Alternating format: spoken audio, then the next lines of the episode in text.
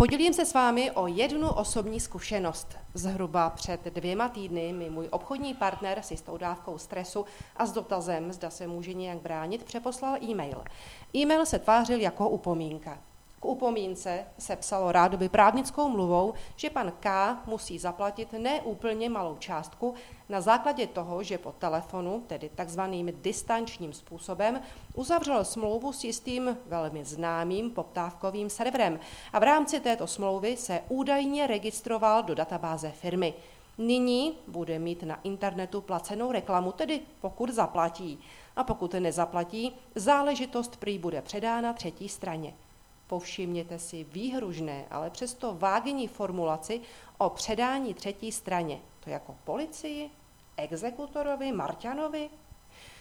Protože jsem v obchodu i právu přeci jen kapku zběhlejší než pan K, nelenila jsem a na e-mail jsem za něj odpověděla.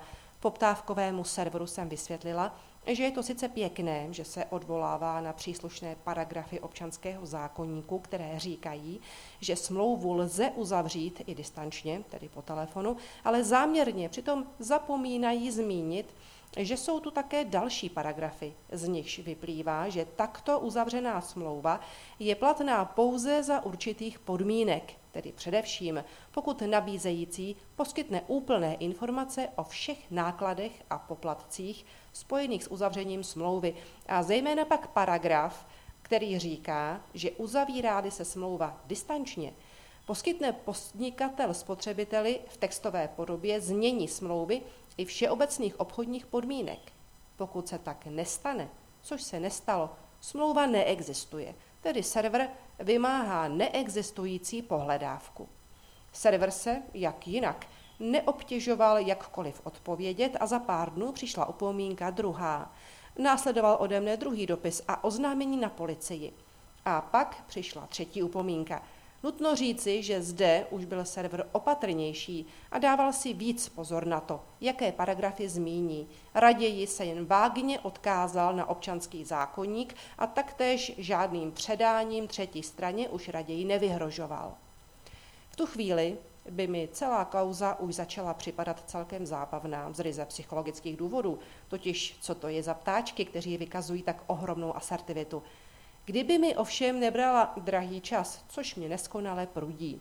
I zvedla jsem tentokrát telefon a ptáčkům zavolala.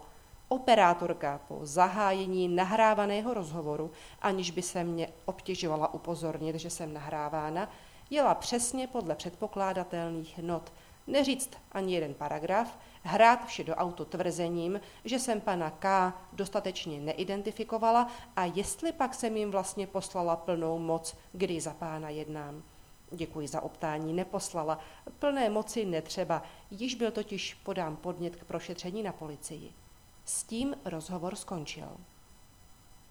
Mimochodem, vzhledem k tomu, že částka, o které je řeč, se pohybuje těsně pod hranicí mezi přestupkem a trestným činem, předpokládám, že stejně bude podnět odložen. Tak, a teď proč o tom mluvím? Povšimněte si schématu. Vyráznout s paragrafy na pána, kterému se do soudního ani jakéhokoliv jiného sporu zatraceně nechce. Ani na to nemá čas. Zmínit několik pravdivých paragrafů, ale pomlčet o jiných, které zcela mění kontext vytrvat v psychologickém nátlaku a vágně vyhrožovat šroubovanou právnickou mluvou jakýmsi nedefinovaným postihem. A při přímém kontaktu hrát vše dostracena s tím, že vlastně jsou úplně zmatení a poškozeného pána jsem jim neidentifikovala, tedy nemohou reagovat. Připomíná vám to něco? Jistě připomíná to chování tzv. klasických šmejdů. Přehnaná asertivita, zastrašování, tajné nahrávání, vyhrožování chybnými paragrafy. Ale tohle nemyslím. Řeknu to ještě jinak. Připomínají vám praktiky šmejdů něco, co se šmejdy obvykle spojováno není? Vážení a milí, mně to připomíná náš drahý stát. Nevládne snad stát přehnanou asertivitou a vynucovacími prostředky? Nemá snad doslova státní monopol na organizované násilí nejenom při vymáhání daní? nezastrašuje snad řadu lidí, kteří mají v jakékoliv oblasti odlišný názor od jedné vládou akceptované linie, například tvrzením, že pokud poruší nelegální vládní nařízení, čeká je postih? Nejsou snad vládní nařízení v rozporu se zákonem a nemusel už stát platit odškodné za jejich vymáhání? Poslanecká sněmovna v prosinci neumožnila vstup na jednání svému výboru zájemci, který nebyl očkovaný proti COVID-19. Před týdnem Pražský městský soud pravomocně rozhodl, že postupovala nezákonně. Chápete ten bizár? Sněmovna, která vytváří zákony, jedná v rozporu se svými vlastními zákony.